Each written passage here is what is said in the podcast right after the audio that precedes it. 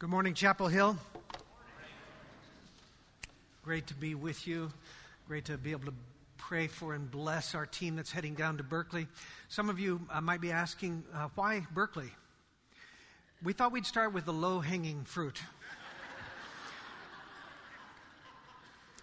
the university that has proven itself most open to conversations on controversial issues and open to talk about spirituality from a Christian perspective. We thought this is this is easy pickings. So we send you down there, and we know it'll be easy going for you. But no, we we are proud of you, and we will be praying for you as we send you there. I, I want to share um, a piece of news that I think you'll be excited about. Uh, as you know, this is an affiliation with Ravi Zacharias International Ministries. That's a worldwide ministry. Ravi is a, a renowned um, uh, speaker, preacher, apologist, that, known around the world. And, uh, and so it's an honor to be a part of this. We've been a part of that in ministry actually for many years with our Oxford Northwest series and so forth. Some of you might recall. Well, I have some very exciting news for you.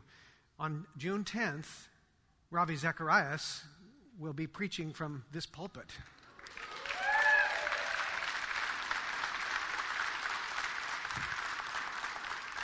That is a, a, terrific opportunity. We're very excited about it. I know that you are, I can tell, and we will be working and praying and preparing. I hope you're going to bring a bunch of friends to be a part of what I know will be a very, very exciting time in our, in our life as a congregation. We continue this morning in our journey through Paul's letter to the Romans. Last, for the last six weeks, we've had rather a languorous stroll through Romans chapter 8. I hope you agreed with me that it was worth the, the pause, worth the, the slowing down, because there are so many mountaintop moments in that great uh, chapter of Romans. So we took the, the time with it that it deserved. But in the next three weeks, we're going to pick up the pace a little bit. We're going to be covering one chapter a week, which is a lot. One way to help you with that would be to be sure and pick up these, which I guess are going like hotcakes. We might have run out, I don't know. But pick up these. Um, these uh, prayer journals that you can use with your life group and so forth? What? They're online, They're not in the back. Oh, that, okay. There, the, there's that, the answer. That magical electrical thing. I just never remember that. Yes, they are on something on called online. So apparently you can get them and not just in paper. Yeah. So anyway, these are available to you, and I think they will guide you in your life group and your own personal devotional life. They will be very helpful for you. For those of you who are believers and church folk and so forth, today we're going to be taking a deep dive. If the last six weeks have been an opportunity to just kind of luxuriate in the Spirit and just to kind of soak into the goodness and the clarity of these wonderful promises of God. Uh, for the next three weeks, we're going to take a deep dive. This is going to require you to lean in a little bit. You're going to need to work with me a little bit. And so I need head nods that you're all willing to do some, some, some work. I'm not seeing a lot of head nods. You willing to do some work? All right. And, and if you're visiting with us, I'll, I'll a kind of a front warning that it's the stuff we're going to be dealing with is a little thick and a little deeper than, than you might be comfortable with or be familiar with. Don't worry about that because what I want you to do is to listen for the nature of God, for the heart of God in the midst of all of this. Because I think even if you're kind of new to things of the faith, you'll find something that's very, very encouraging uh, about this great passage of Scripture. So here we go. You know, every few years around here, we, uh, we have done a pictorial directory. Anyone ever been a part of the Chapel Hill pictorial directory? So, some of you. That says how long it's been. Um, I remember one time when we did one of those pictorial church directories with all the pictures in it that we got a, a sheet of instructions on what we were supposed to wear, when we were supposed to show up, what time and where, and so all of that stuff. I remember, though, that one of the instructions struck, out, struck me as kind of odd. Here's what the, the letter said Some poses may include clothing beneath the waist.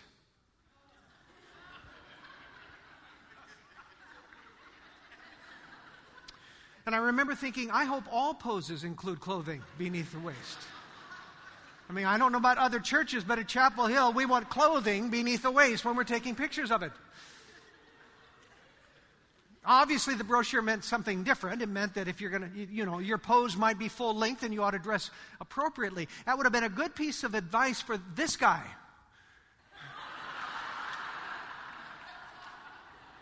That is enormously unfortunate that that's going to go into the, the legacy, the annals of that church's history. That, that is how they will remember him. That's, that's too bad.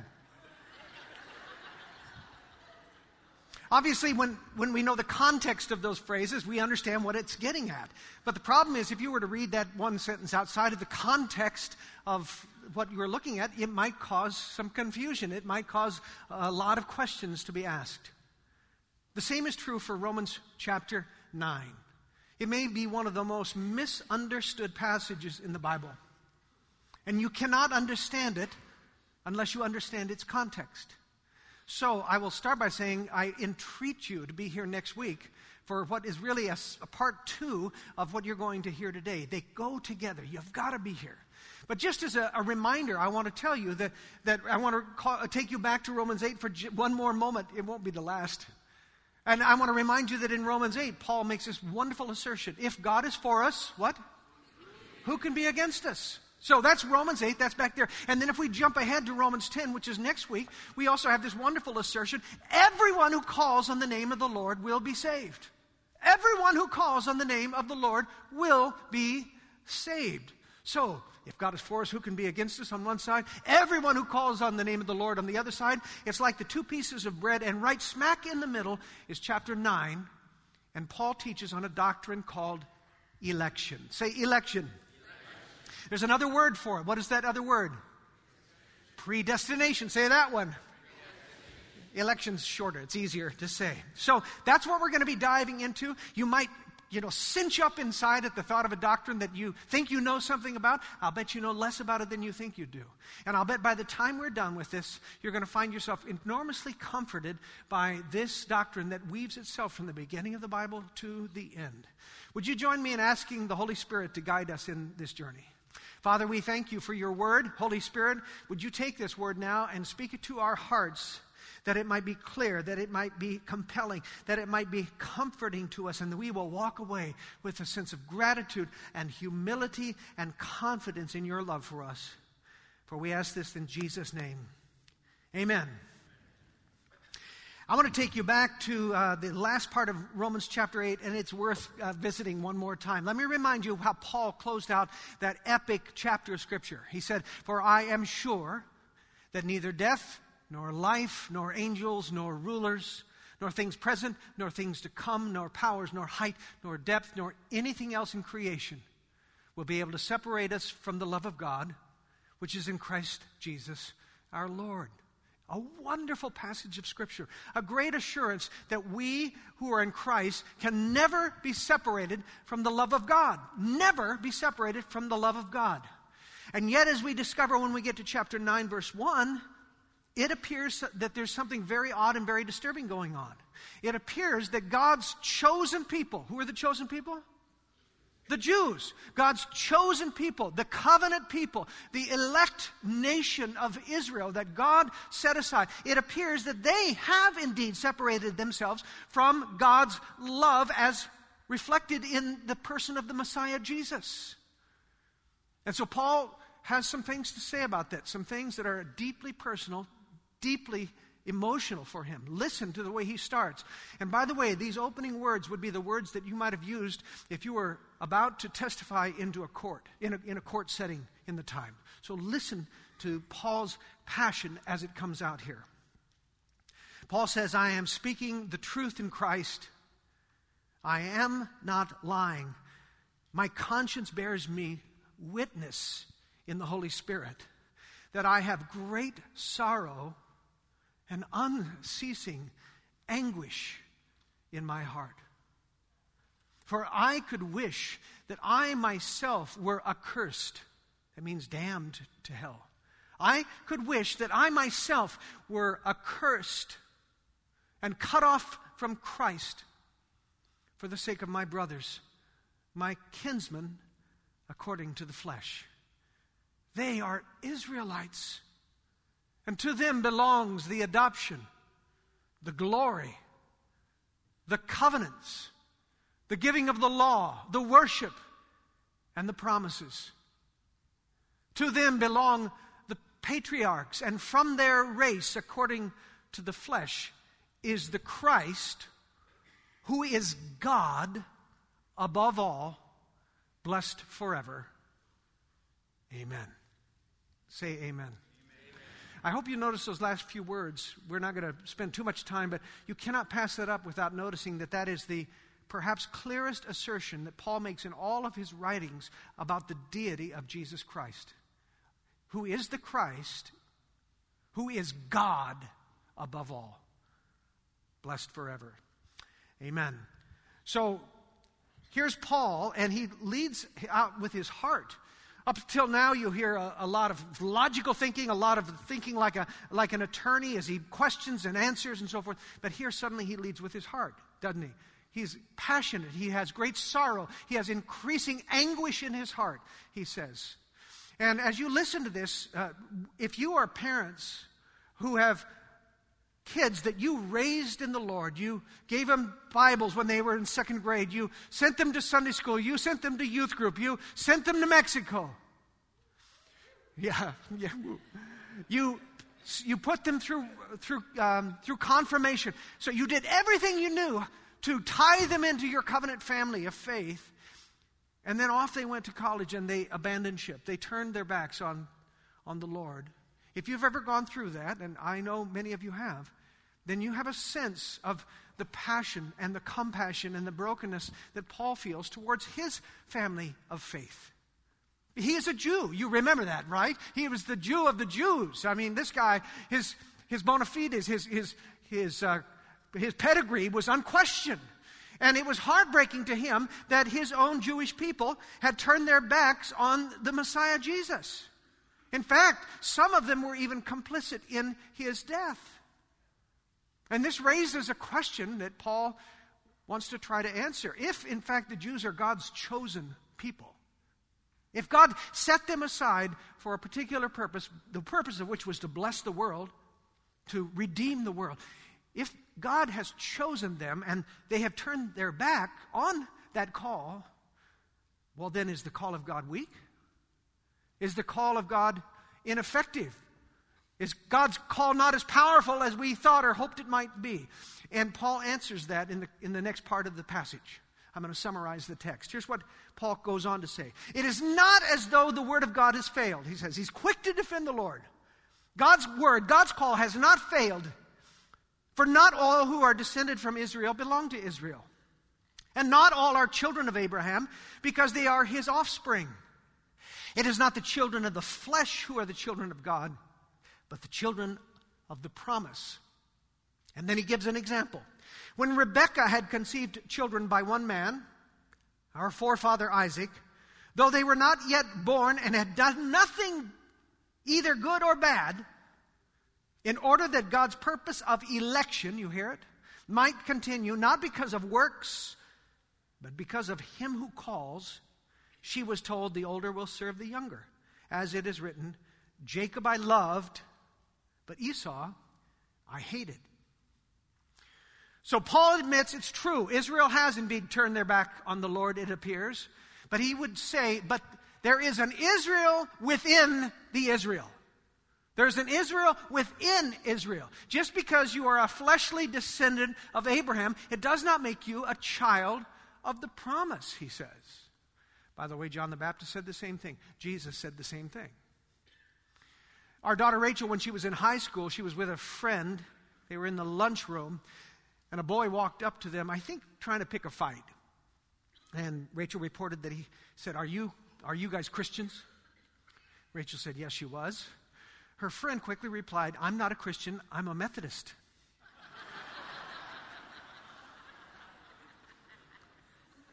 and Rachel thought she must be confused, and so she tried to, to school her a little bit on the fact that Methodists typically are Christian. She said the, the, the, the longer she got to know the girl, the more she realized her statement was true. She was a Methodist, but she was not a Christian. And it is possible, don't, don't you know? There are Presbyterians who are not Christians. Those who love their faith, their background, their heritage, their denomination, their structure, their way of worship. They love all of that, but they don't necessarily know and love the Savior who is the heart of all of that. You can be a denominationalist and not have a clue of who Jesus really is, unfortunately. And, and Paul says the same thing is true for the Jews. He says there are a lot of Jewish folks who are Jewish in name only, but they are not children of the promise, not the Israel within the Israel. That raises another question then. How do you become the child of the promise? How, how do you become those who are the, the subset within the greater whole? Uh, was it because this was the group that was particularly good? This was the group that was particularly obedient? Is that how you become children of the promise? And Paul is quick to respond. He says, No, verse 10. Though they were not yet born, he's talking about Jacob and Esau, though they were not yet born and had done nothing, either good or bad, in order that God's purpose of election might continue, not because of works, but because of him who calls, Rebekah was told, The older will serve the younger. As it is written, Jacob I loved, and Esau I hated. When you heard those words, Esau I hated, that were spoken by God, how many of you does that make you cringe inside a little bit? Yeah, I, I heard some gasping in the last service when I said that. It's such stark language, isn't it? Esau I hated. Did God really hate Esau? Let me set your heart at ease a little bit by saying that it is not literally the case that God is saying, I loathed Esau, I hated Esau. This is an, a hyperbole, it's an exaggeration that is used to make the point of God chose one over the other. And, and we have confidence in believing that, that this is true because there's another person in the New Testament who used this very kind of language. You might know of him. His name is Jesus.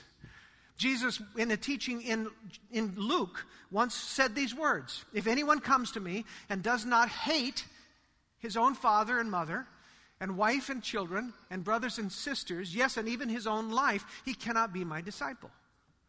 Now, do you think that Jesus is saying you literally need to loathe, to reject, to hate your own wife, your own parents, your own children? Of course not, because there are other teachings where Jesus makes it very clear that you should honor your father and mother, you should adore your spouse, you should treasure your children. No, what Jesus is saying, it's, a, it's an exaggeration used to make the point. You must choose me first. I must be your priority. If you want to be my disciple, not even the most precious of relationships can come before me. You must choose me first. It is a it is an exaggeration of choice. That's exactly what's going on in this text. Paul says that God chose Jacob instead of Esau to be the, a father of the Jewish nation. And his choice had nothing to do with anything that they had done, either good or bad. And how do we know that this is not based upon their behavior? When did the choice take place? Before they were even born. When they're in their mommy's tummy, he had already made the call. He had made the call before that. Now, it's possible that Esau was beating up on his little brother in utero, but we don't think that's what happened. What he is saying is that God chose Jacob for his plan because God chose Jacob. God chose Jacob because Jacob was the one he wanted to choose. God gets to do that. God gets to do that. Now, the rejoinder, the response that, we that we often will have, especially we Americans, is that's not what? Fair. Yes, we are the that's not fair society. We are all about that's not fair. It's not fair that God would choose one over the other. Everyone gets an equal chance, everyone gets a participation trophy. It's not fair. And so we keep reading. And as we keep reading, because he understands that this is the accusation that's going to be raised, I want you to listen for the, the heart of God in the middle of this teaching, okay? There's a word that's going to come out. I want you to pay attention. Here we go. He continues on. What shall we say then? He's anticipating a problem. He says, Is there injustice on God's part? In other words, is God unfair? Is that what you're going to say? And he responds, By no means. For he says to Moses, I will have mercy on whom I have mercy. I will have compassion on whom I have compassion. So then it depends not on human will or exertion, but on God, who has mercy. What then does the text say is the reason behind God's sovereign election? What is the reason that God makes the decision to save some? What is it? Mercy. Say it. It appears again and again. Mercy, mercy, mercy. He reads it in verse 15 I will have mercy on whom I have mercy. You might expect that the second phrase would be a contrary phrase like, and I will have uh, I will bring judgment upon those whom I am displeased with, or something like that. But that's not what he says. He doubles down. He says, I will have mercy on whom I will have mercy, and I will have compassion on whom I will have compassion. Mercy and compassion. Do you realize that the doctrine of election in the Bible is always spoken of in positive terms? It is always spoken of as God's gracious gift of mercy and of compassion. Election often gets a bad rap. It, it portrays God as capricious or unloving or unfair or mean spirited. But right here, right in the midst of the chapter on the doctrine of election, along with Ephesians 1, we discover that God's motivation behind all of this is his incredible, gracious longing to save mercy. And yet, many people struggle still with this election idea. Why is that? Why is it so unsettling for some? I would suggest it is because of this it is entirely God centric. The doctrine of election, the idea of God choosing, it is entirely God centric, and we don't like that. We want to have something to do with a, a part to play in how things turn out. We want to have a part to play in our own salvation. We want to be the ones who decide whether or not we follow God. We want it to be our choice and not God's choice. That would make us happier. We want to be in the driver's seat. But the central principle that underlies in this passage is one that can sometimes be hard for us to swallow. Here it is the absolute sovereignty of God.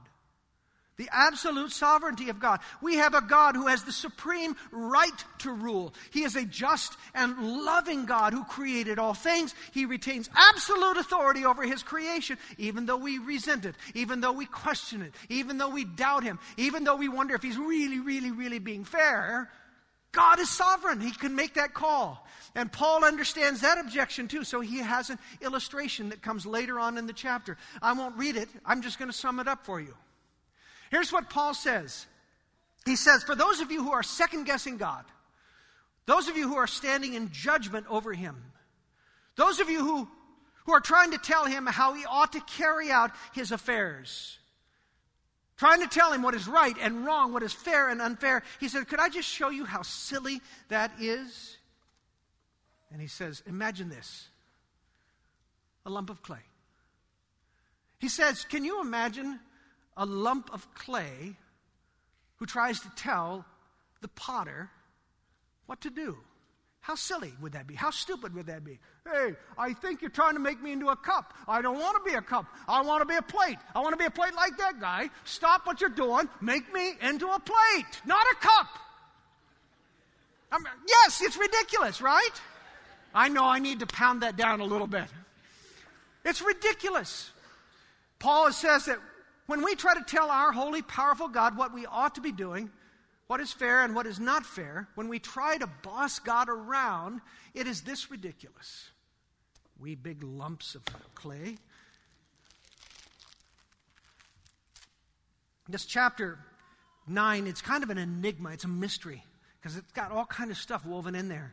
We discover a God who's merciful, a God who wants to save, a God who forms an entire people around him, a, a nation around him, and draws them into relationship for that purpose. And yet we also see at the same time a God who is God. A God who has the right to call whom he will. A God who can save whom he will. A God who does not have to answer to any human being for his decisions, whether we are comfortable with them or not. Whether we think they are fair or not, He is God. He is the arbiter of what is fair, just, loving, and merciful. Who are we to judge Him? I remember when Rachel, my daughter, was two years old. She was, she was a very strong willed two year old. And uh, I remember one time that we were in a place that was kind of unsafe, and Rachel began to wander off away. And I called out to her. I said, Rachel, stop. Come back to daddy. I remember this. She she stopped, she lowered her head, and then she started doing the Tim Conway old man shuffle. It was pure rebellion. I am not coming back. I'm just going to pretend I don't hear you. And she just kept going in the direction she wanted to go. So I did what good parents do. I swung around in front of her. I squatted down in front of her. I took her by her arms and I said, Rachel, when daddy says come, you come. She looked me right in the eyes and she said, Ducks sleeping.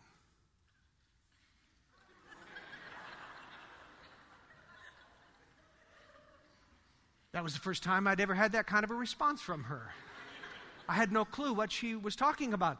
As it turns out, there was a variation on that theme that continued in the weeks to come. It became goats sleeping, it became horses sleeping. Then I figured out what was going on. When she said ducks sleeping, she was saying, I'm uncomfortable because you are telling me what to do. So I'm going to divert your attention by changing the subject. Ducks sleeping. This is a ploy that we adult humans try to, to take on as well. We, we don't like our Heavenly Father telling us what to do. We don't want to come when we are called by Him. We don't like the fact that, that He is God and we are not. In fact, we want to be God. Could I remind you back to Romans chapter 1? That is the presenting sin of Romans 1. It's the sin of idolatry. We want to remove God from his throne and instead place something else, including ourselves, on that throne. We want to be God. We don't want him to do. And when he, we, we want to call the shots. We want to be in charge. And when God says, come back here, when God says, I want you to redirect your course, we tend to drop our heads and shuffle our way into rebellion. We try to change the subject. We want to be our own gods. And we are, in fact, beloved, we are creatures, not gods. Every time we try to be our own gods, we botch up life. We botch it up.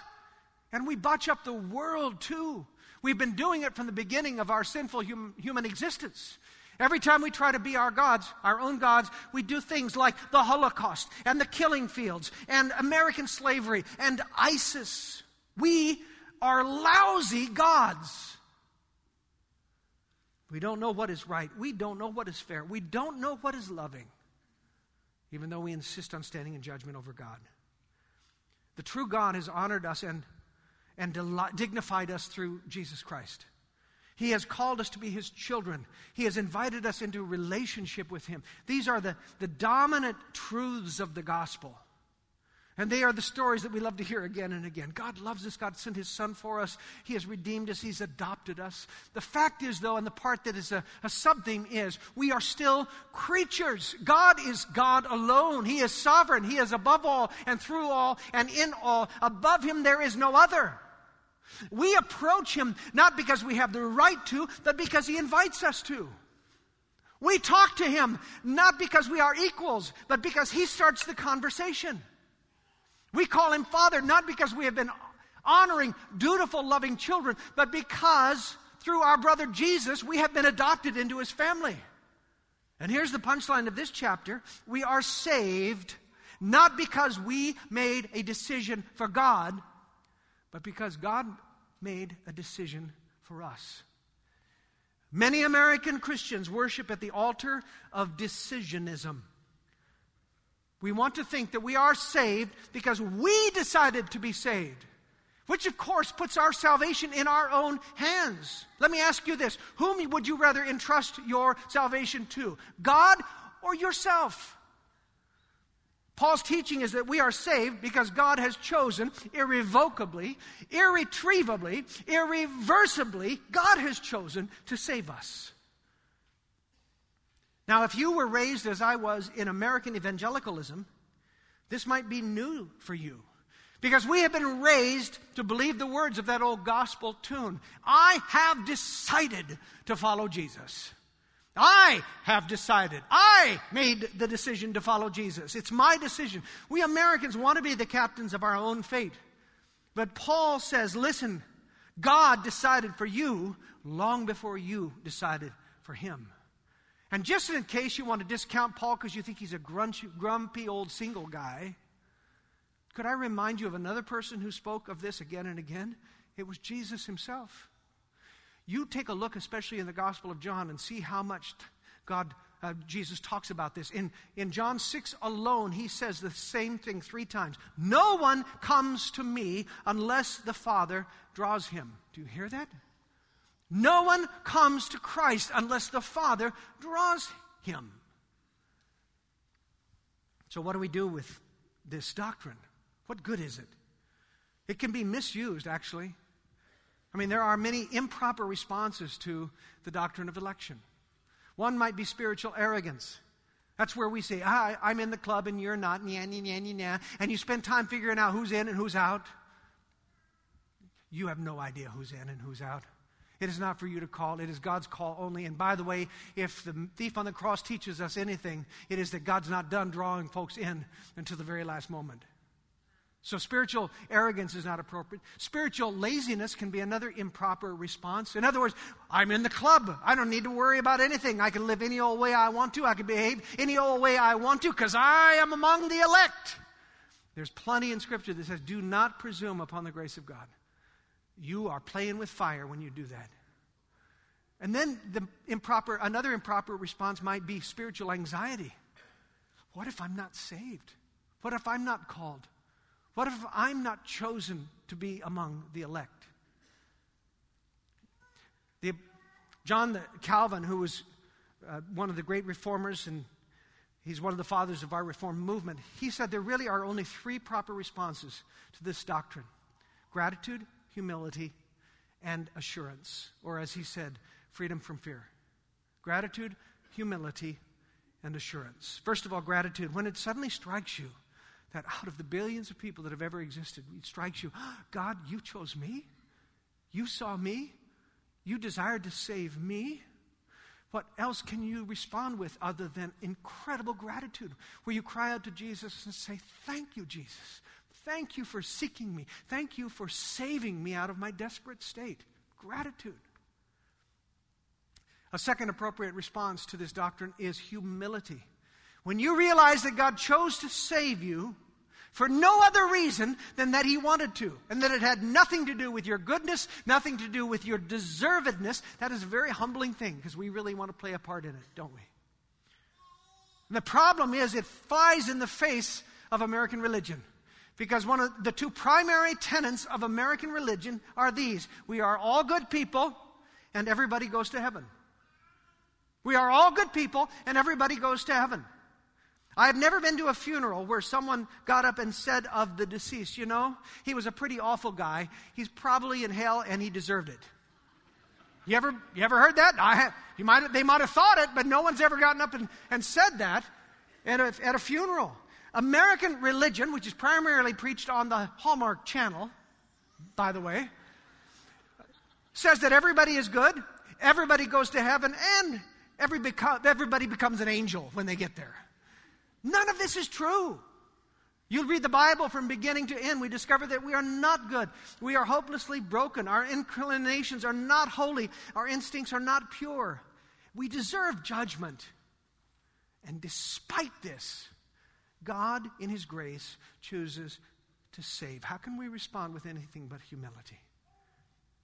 The final proper response to this doctrine is assurance, freedom from fear. If salvation is my responsibility, if my salvation is, depends upon my confession of faith and my obedience, how do I know I'm secure? If I gained my salvation by what I did, then surely I can lose my salvation by undoing the things that I did right. But the doctrine of election says that since God is doing the saving and not me, then my salvation is secure. Put it a different way if an all powerful God has decided to save me, who's going to stop him? Or, as Paul put it in Romans 8, if God is for us, who can be against us? There is another question that this doctrine raises, though, and it's a very important one for us to honestly face. And that is the question well, how do I know that He is for me? If what you say is true, if this doctrine that you expo- exposit here is true, how do I know if I'm saved? How, how do I know that God is for us? Well, there is a, a, a proof that is beyond a shadow of the doubt. And uh, I'm going to cheat in order to share it with you. It actually comes next week. That's why you got to come back. But there, but I want to. I don't want any of you leaving here uh, angst, in angst about your own security before the Lord. So I'm going to give you a, a peek ahead of. We we jump to Romans 10 for just a moment. Romans 10, 9 and 10. Here's what Paul says: If we confess, if you confess with your mouth that Jesus is Lord, and believe in your heart that God raised him from the dead, what? You will be saved. It's not you might be saved or there's a good chance that you'll be saved or take a look at the fine print before we settle on anything. He said, if, if you have a true confession of faith, not just with lips, not just words, and if you believe that the truth that Jesus Christ was raised from the dead and has taken away your sin, if that is who you are, then he says you may be assured the promises you will be saved. That is assurance that comes when we know that it is God who does the choosing, God who does the saving. A little more than 31 years ago, I fell in love with a girl named Cindy Manley. And uh, I was kind of smitten from the, from the start. I remember going over to the PLU library and trying to track her down to um, to drop the love bomb on her. It didn't go well. In fact, it, it scared her to death and she ran the other way. And I thought, I have blown that. I have blown that. I will never forget the moment a few months later, though, where I got a phone call from her. And I have never been happier to have been chosen by someone in my life. Election, the doctrine of election, is the same kind of gift for believers. It's the wonderful discovery that God knows you. He's known you from before the foundation of the earth, that God loves you, that God has chosen to save you. How wonderful is that? And if God is for you, who can be against you? God, thank you for that incredible seeking love. Thank you for being, as one poet described it, the hound of heaven, who once he has our scent will not let us go. He tracks us down. Thank you for saving us not because of who we are or what we have done, but in fact, in spite of all those things, simply because you choose to save us. Thank you that we can have the assurance of our salvation. Thank you that the appropriate response is humility before you and deep, deep gratitude. We're so grateful for a God who sought us out.